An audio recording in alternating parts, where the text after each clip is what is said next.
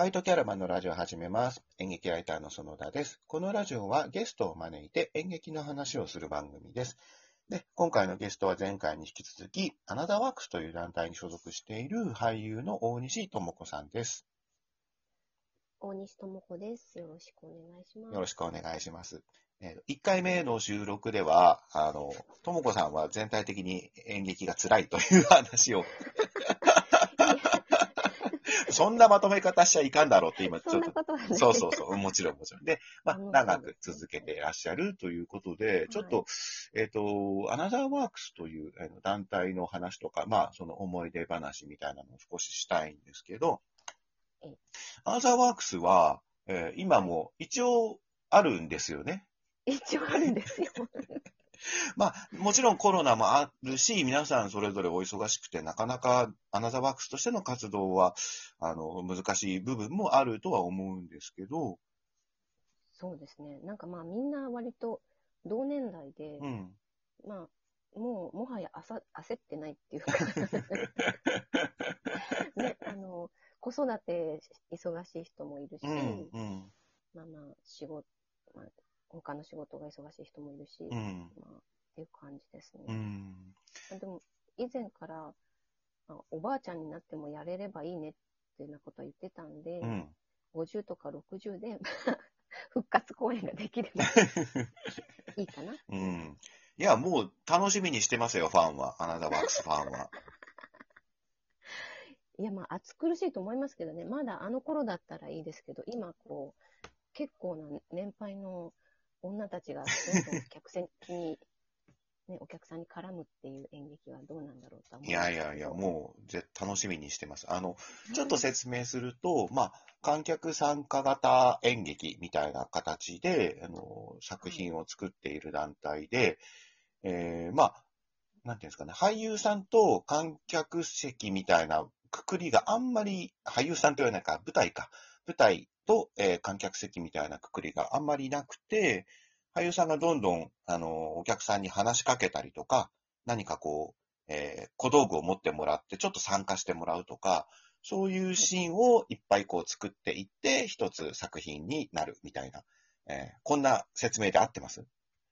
はい、今ね、私ね、音声が途中で聞こえなかったんですけど、あ本当？もうねうん、全幅の信頼を置いてますんで。わかりました。あのね、どうなんだろうそれ、ちょっと後でと聞いてみないとわかんないけど、僕が喋ってるのがもし入ってなかったら、あれだな。まあまあいいや。ちょっと後で聞いてみましょはい。はい、う。まあとにかく観客参加型、お客さんに話しかけたりとか、お客ん。さんにちょっとこう参加してもらうような形のあの創作をしている団体で、で、まあ女性4人の、えー団体でそうです、演出家さんが1人いて、残り3人が、まあ俳優さんっていう感じだったんですけど、はい。そのさっきちょっと、えーの一番最初の冒頭に言った、あの、神楽坂のおまんじゅう屋さんで、えー僕が見たはいお芝居は、えっ、と、何でしたっけ？団地ま妻、んえっ、とね、まんじゅう団地図の。まんじゅう団地妻か。すごいタイトルだな。あの、まんじゅうがすごい美味しいお店だったので、うんとにかくお客さんにまんじゅうを食べてもらいたい。そうそう。あれ、確か、おまんじゅう最後食べられるんですよね？あのね、劇中でう、ん。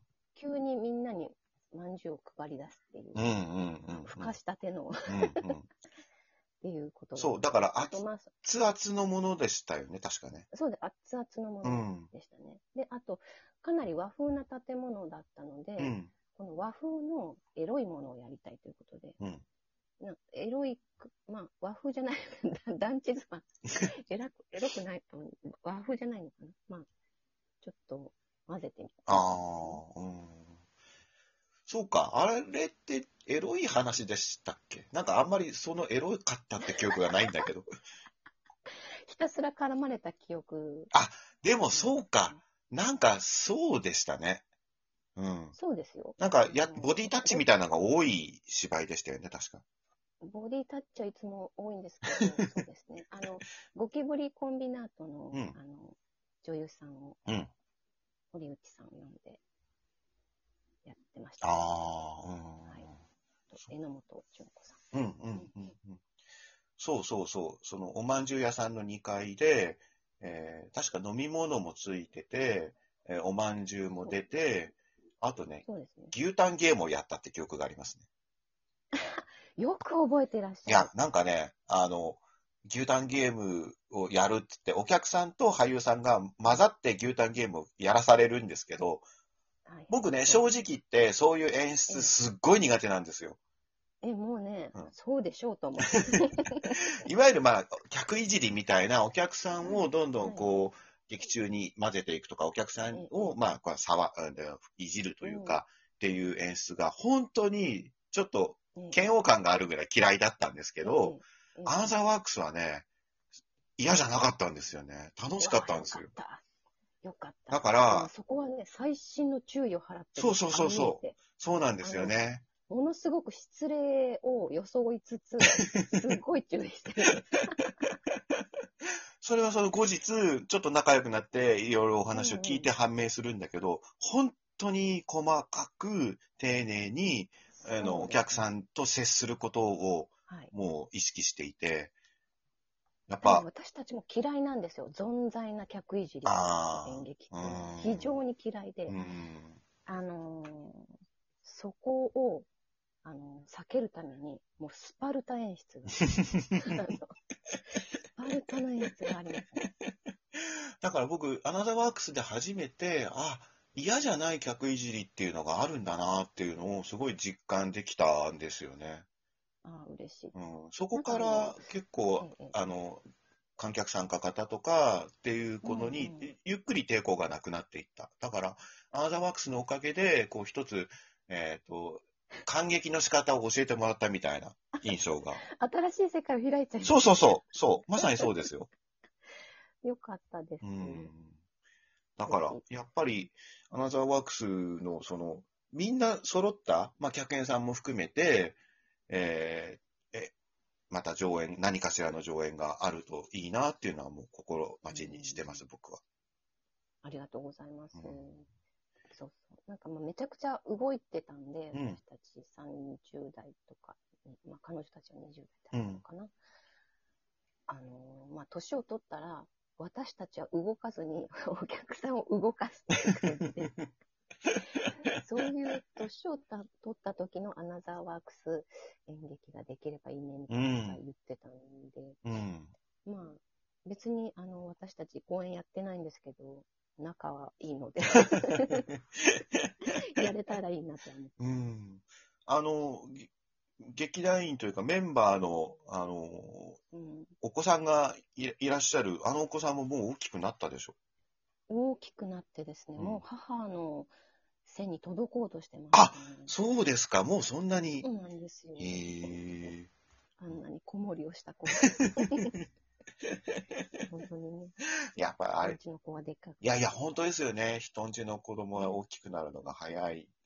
あの、ちょっと全然脇道にそれますけど、はい。小菅さんの長女もう高校生ですからね。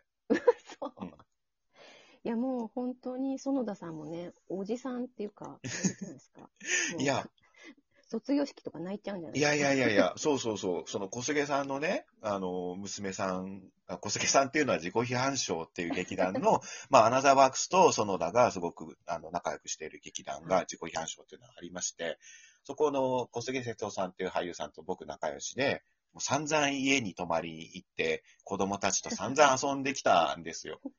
そこの長女が、まあ、今年の春から高校生になっておめでとうっていう、この間、ちょっと、あの、入学祝いとかを送ったんですけど、そう、その、おじさん そうそうそうそう。もう親戚のおじさんですよ、完全に。いやいや、素晴らしい。コロナになる前に、その長女の子がソフトボールを中学校でやってて、そのソフトボールの練習試合を見に行ったんですよ、小菅さんと一緒に。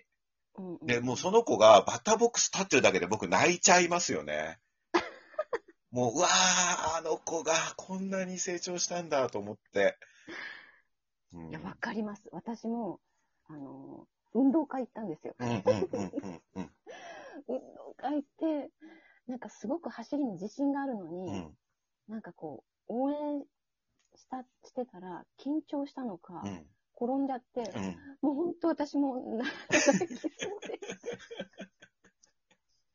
よく頑張ったよってう言って。んねえ、やっぱり小さい時から見てる子供だから、あの、全然親戚じゃないんだけど親戚みたいな気持ちになっちゃいますよね。そうですね。そっか何言ってんだか、でも、その子たちが、まあ、大きくなって、ね、あの、お父さんお母さんの演劇がまた見られるっていう状況になったら、それはそれでまたいいかなという気がするんで。そうですね。うん私も一人芝居見に来てくれたことがああって、その子が。そうなんだ。うんそうなんです。なんかね、わーって言うかなって思ったら、うん。おとなしく見てくれてて。ああ。なんか感想言ってた？